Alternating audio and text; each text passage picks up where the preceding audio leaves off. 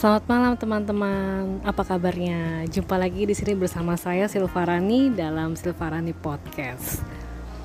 Kali ini saya ingin membahas tentang behind the story atau mungkin BTS kalau disingkat ya. Pingin banget ya saya ngomong BTS soalnya. tentang lima jari Playboy. Lima Jari Playboy ini adalah salah satu novel online um, premium dari Silvarani yang dikeluarkan oleh platform Good Novel. Jadi untuk teman-teman yang misalnya ingin membaca Lima Jari Playboy itu bisa diunduh ya, di-download di aplikasi Good Novel. Tapi kalau seandainya Eh, teman-teman merasa aduh ribet ah nyarinya gimana sih harus pengen yang langsung klik gitu ya teman-teman bisa buka Instagram saya Nadia Silvarani atau Silvarani Books itu biasanya saya menyertai link dari novel online um, 5 jari Playboy ini di aplikasi Good Novel ini saya baru masukin dua novel premium yaitu ada 5 jari Playboy sama 5 samurai Batavia. Ada apa dengan 5 ya? Kenapa saya 5 melulu? Ini kebetulan sajalah gitu ya. Tapi di kali ini, di podcast kali ini saya hanya ingin membahas tentang 5 jari Playboy. Untuk 5 samurai Batavia mungkin di lain kesempatan di podcast yang lain gitu ya.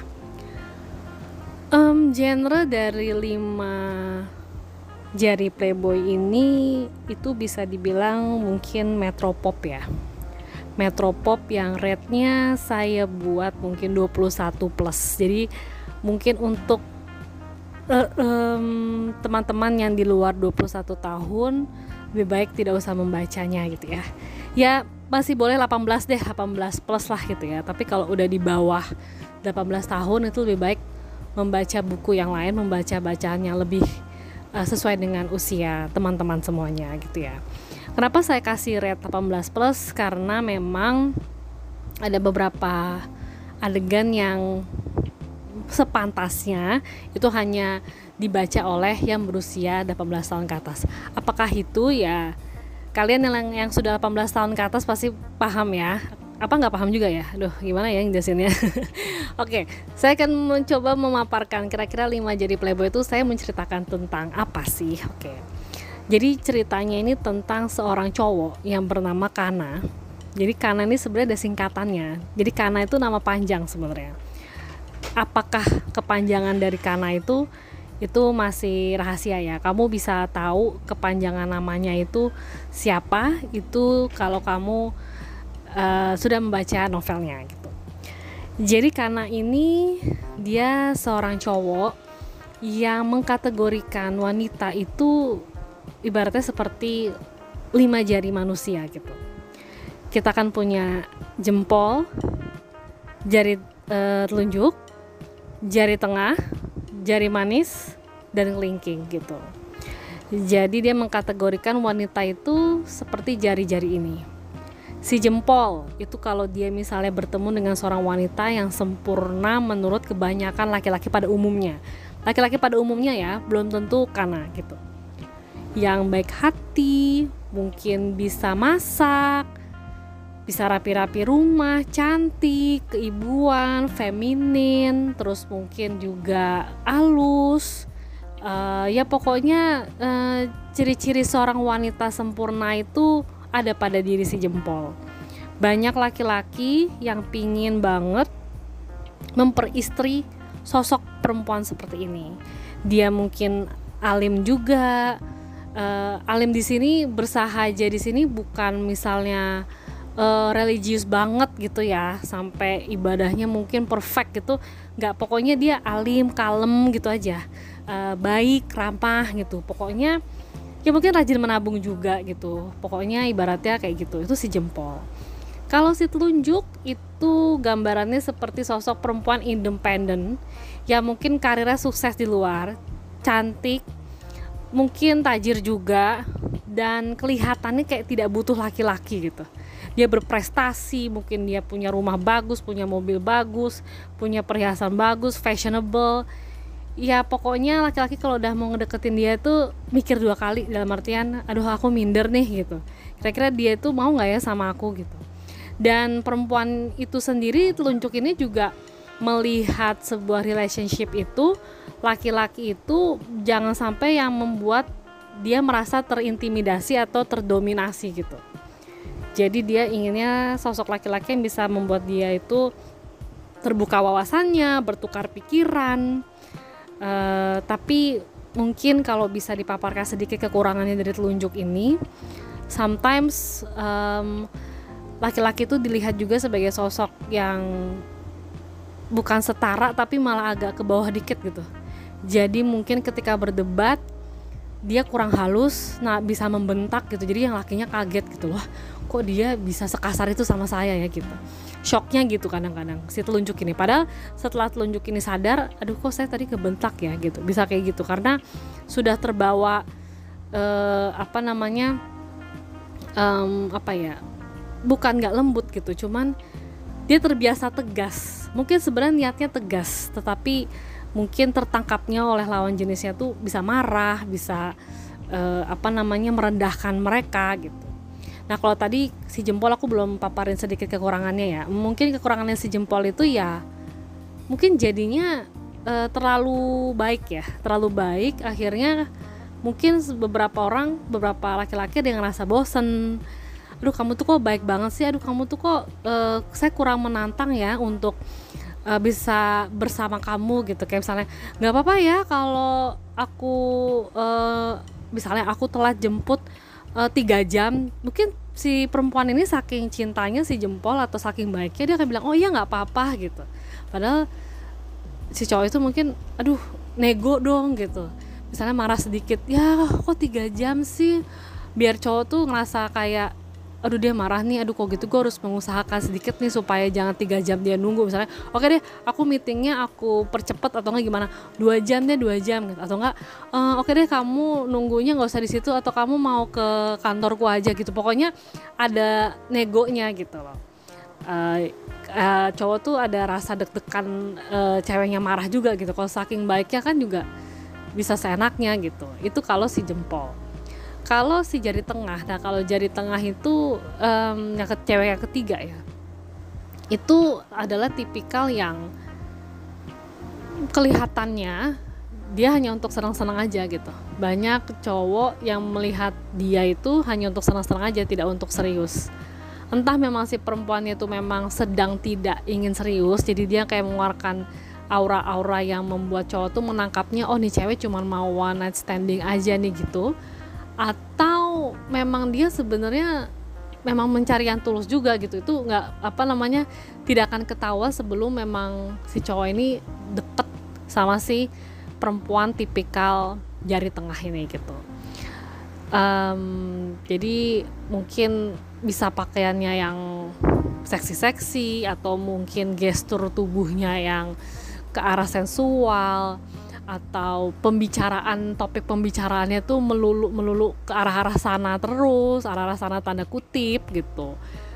Cara dia mungkin menatap cara dia mungkin um, minum makan atau apa tuh bisa sensual gitu. Itu kalau yang jari tengah gitu ya. Dan sensualnya tuh disengaja sama dia gitu untuk menarik lawan jenis. Bukan yang dia sebenarnya nggak sengaja emang gayanya yang kayak gitu gitu nggak.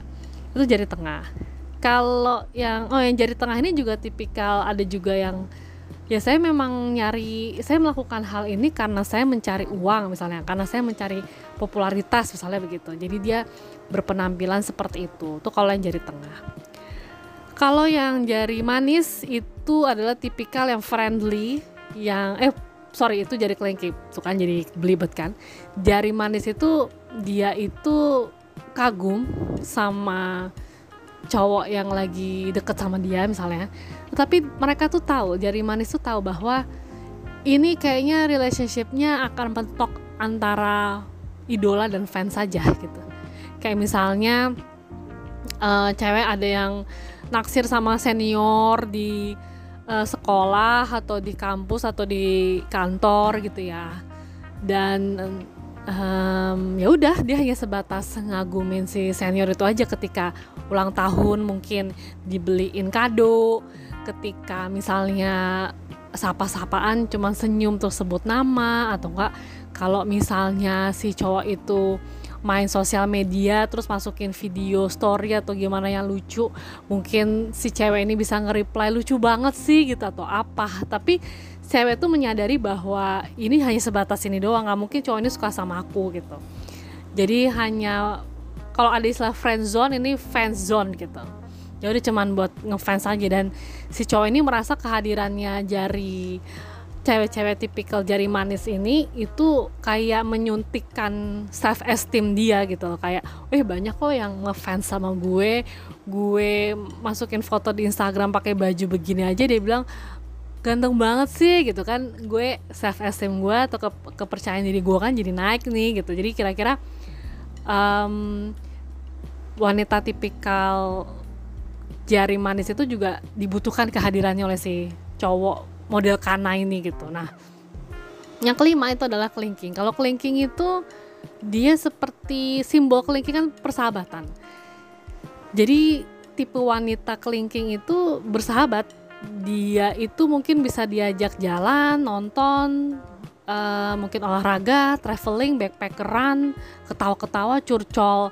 Misalnya si cowok lagi deketin cewek mau uh, tipikal jempol telunjuk dari tengah jadi manis ke si kelingking ini. Tapi memang nggak ada chemistry apa pun. Memang bener-bener mereka berdua si cowok maupun si cewek model kelingking ini nggak ada passion atau chemistry apa apa nah terus um, jadi karena setiap kali dia ketemu perempuan wanita yang dekat dan berarti buat dia itu pasti alam bawah sadarnya itu otaknya itu langsung kayak mengkotak-kotakan kira-kira wanita ini nih si jempol, si telunjuk, si jari man, eh si jari tengah, jari manis atau jari kelingking kayak gitu. Uh, kenapa? Karena bisa mengkategorikan perempuan seperti itu, ya itu nanti di buku ini juga akan aku jelasin kenapa. Dan tokoh utamanya memang karena point of view-nya adalah sudut pandang pertama. Jadi pakai aku, pakai aku dengan Kana sebagai tokoh utamanya tapi memang di beberapa bab itu ada yang sudut pandang orang ketiga dan itu menceritakan tentang tokoh lain. Kayak misalnya mungkin si jempol, si telunjuk, si jari tengah, jari manis atau jari kelingking atau mungkin aku belum kepikiran yang lain sih. Tapi sebenarnya yang lain itu juga ada tokoh lain di dalam novel ini. Ada sahabatnya Kana itu cowok juga uh, terus uh, apa tapi cowoknya bukan seperti Kana yang dekat dengan banyak perempuan gitu gitu. Akan ada petuah-petuah juga gitu petuah-petuah. Akan ada omongan-omongan juga sama si sahabat yang cowok ini yang kayak lu ngapain sih? Kayak tapi nggak jelas lu sebenarnya mau sama yang mana kayak gitu. Dan terus ibu bapaknya Kana juga ada terus orang rumahnya karena juga ada gitu ya kayak misalnya yang jagain rumah atau yang masak gitu tuh aku ceritain juga kayak gitu. Tapi itu sebagai tokoh minor. Nah yang menarik di novel ini ada tokoh yang menurut Kana kok dia nih wanita ini nih nggak masuk kategori jempol telunjuk jari tengah jari panis atau jari kelingking gitu loh. Jadi ini apa ya perempuan ini nih masuk kategori mana ya gitu dan perempuan ini ketika pertama kali mendengar secara tidak sengaja karena keceplosan bilang kalau dia setiap kali lihat perempuan tuh dia mengkategorikan ke dalam lima jari itu dia langsung bete si cewek dia tuh bete gitu kayak apaan sih? gitu kok main kategorian kayak kayak lo tuh siapa? gitu udah kayak udah berasa yang paling keren aja gitu mengkategorikan perempuan kayak gitu gitu kan. Ya perempuan juga boleh dong kayak gitu mengkategorikan cowok tiap kali dia ketemu sama cowok gitu kan tapi dia sendiri bukan gitu orangnya. Dia nggak oh ini karena kayaknya jempol tunjuk jari tengah gitu. Enggak dia nggak kayak gitu. Jadi um, cewek ini kayak kok kok gitu sih karena gitu. Nah um, karena ini akhirnya menamakan diri si cewek ini itu si kuku gitu. Kenapa kuku? Karena dia melihat cewek ini nih bisa jadi si jempol bisa jadi si tunjuk mungkin bisa jadi si jari tengah tapi tidak se ekstrim jari tengah yang memang sengaja menampilkan sensualitas ya gitu. Terus menarik lah dalam ukuran daya tarik ya apa cukup atraktif menjadi sama perempuan gitu. Terus bisa dibilang juga jari manis bisa juga dibilang jari kelingking. Nah di antara lima jari ini lima limanya kan ada kukunya. Jadi karena bilang kalau si cewek ini baratnya kayak si kuku gitu dan apakah si cewek ini menerima dirinya dipanggil si kuku? Nah itu ada jawaban dari novel ini. Um, selama aku nulis novel ini tadi saya sekarang aku ya. Selama aku nulis novel ini karena sudut pandangnya orang pertama yaitu Kana gitu. Jadi aku kan perempuan gitu. Dan aku menjadi laki-laki di novel ini. Laki-lakinya playboy lagi gitu kan jadi itu memang suatu tantangan dan suatu apa ya sebagai penulis jadi kayak membuka wawasan dan mencoba hmm, ya kayak kita berperan dalam kalau kita jadi aktor atau kita jadi aktris lah gitu. Kita memerankan tokoh yang di kenyataan itu di dunia nyata kita tuh kita nggak seperti dia gitu loh. Aku perempuan dan aku nggak mungkin jadi playboy gitu kan karena aku bukan laki-laki dan amit-amit juga kita juga nggak boleh ya seperti karena itu yang kayak mainin banyak orang kayak gitu kan. Nah jadi aku merasa ini suatu tantangan sih uh, menjadi seorang Kana gitu. Dan Kana sendiri sebenarnya kenapa ya? Kok sampai berperilaku seperti itu kepada perempuan? Itu juga ada ceritanya di novel ini. Itu apa sih sebenarnya ya? Kau baca aja ya. Pokoknya aku kan kasih petunjuk itu ada hubungannya dengan bagaimana dia melihat uh, keluarganya. Intinya seperti itu. Tapi itu tidak menjadi faktor yang membuat dia menjadi playboy gitu. Itu hanya ya uh, apa ya ibaratnya ya um, beberapa persen lah dalam apa uh, sesuatu yang membuat dia menjadi seperti ini kayak gitu. Dan apakah dia selalu playboy sebenarnya? Maksudnya kadang menarik juga ketika menjadi kana itu aku menulis novel Nimba jadi playboy itu aku kadang-kadang menangkap bahwa ya sebenarnya kananya ini pasif aja sebenarnya. Tapi mungkin uh, ada beberapa perempuan yang misalnya kegeeran atau atau gimana gitu. Ya aku berharapnya novel ini juga menjadi pembelajaran bagi kita semua ya cewek-cewek gitu supaya laki-laki yang misalnya ngasih perhatian ke kita itu ya siapa tuh memang dia hanya baik aja gitu. Bukan karena dia itu menganggap kita spesial atau naksir atau gimana gitu. Dan um, paradigma berpikirnya karena ini juga aku terinspirasi dengan observasi yang tanpa aku sengaja gitu. Maksudnya gini hmm, selama aku hidup gitu ya tanpa aku sengaja kalau misalnya aku nonton film atau aku baca novel atau misalnya aku lihat kesel apa e, keselilingku gitu segala macam gitu akhirnya aku memahami orang kayak Kana ini nih kayak gimana ya melihat relationship melihat love melihat perempuan segala macam kayak gitu. Dan kalau ditanya kenapa kok bikin tulisan eh bikin novel lima jadi playboy? Emang sebagai perempuan pernah disakitin sama playboy itu gimana gitu kalau kita bicara soal disakitin sebenarnya itu kalau kita perhatikan kehidupan kita sekarang ya kita tarik ke masa lalu berbagai relationship yang udah kita uh, bina gitu ya ya mungkin sakit hati memang ada gitu. Tapi kalau dibalik kita nggak pernah tahu uh, pasangan uh, mantan pasangan kita itu juga mungkin ada sakit hatinya juga sama kita gitu. Cuma kita nggak tahu aja gitu. Atau nggak pas kita pikir-pikir iya ya waktu itu aku salah juga ya aku harusnya nggak gini gini gini gitu. Jadi sebenarnya nggak bisa aku langsung bilang oh karena ini terinspirasi dari uh, apa namanya cowok yang pernah deket sama aku gitu. Nggak secara gamblang gitu. Tapi mungkin kalau dibikin persentase gitu ya ada mungkin ya. Karena kan um, di masa lalu berinteraksi kayak gitu. Tapi itu hanya dijadikan apa ya hanya dijadikan uh, berapa persen lah gitu mungkin ada yang pernah deket sama aku atau mungkin juga bisa yang pernah interaksi sama aku. Jadi aku nggak punya relationship sama dia tapi misalnya dia cerita sama aku uh, misalnya kenapa gitu gini gini gini gitu kan sama cewek apa segala macam. So aku akan komentar kok kamu gitu sih sama orang yang suka sama kamu? Atau uh, makanya kamu jangan bikin dia ger atau segala macam. Nah itu eh, rasa-rasa atau model-model hmm, tipikal laki-laki yang seperti itu itu aku jadikan inspirasi. Tapi tidak 100% ceritanya aku ambil. Kayak misalnya gini.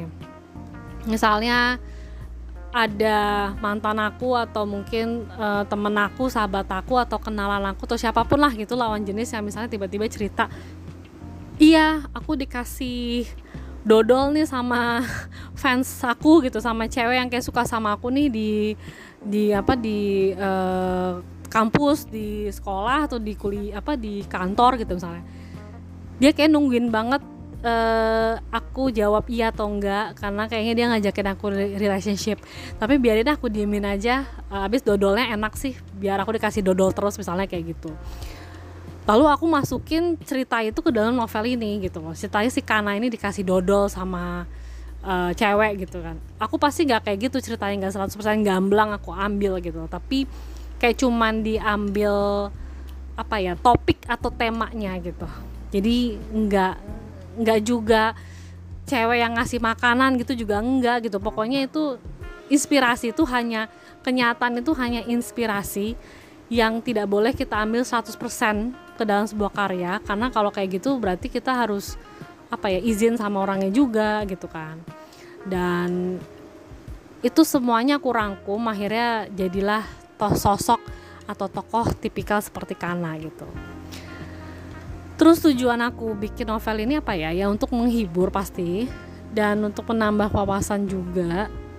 Kita tahu tipikal orang seperti Kana tuh gimana gitu dan kalau aku sendiri misalnya punya teman seperti Kana, teman yang dekat banget gitu misalnya, terus dia nanya sama aku, aku lagi ini cewek-cewek nih gitu, mungkin aku posisinya akan seperti si kuku itu yang akan bilang kok kayak gitu sih? Kamu nggak boleh bla bla bla bla gitu. Cuman kayak si kuku tuh masih sabar ya maksudnya masih berteman sama Kana gitu. Kalau aku mungkin udah kayak nggak boleh kayak gitu ah akan akan lebih kayak gitu gitu.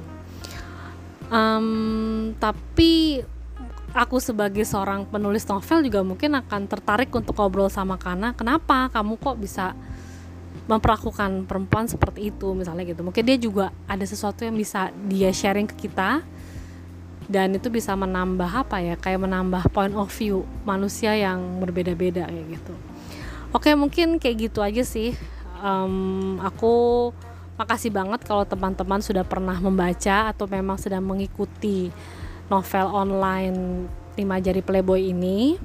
Sampai sekarang filenya atau babnya baru sampai bab 19 rencananya novel ini mau aku buat 100 ribu kata ya sampai saat ini masih 61 dukung terus ya teman-teman dengan membaca di aplikasi Good Novel.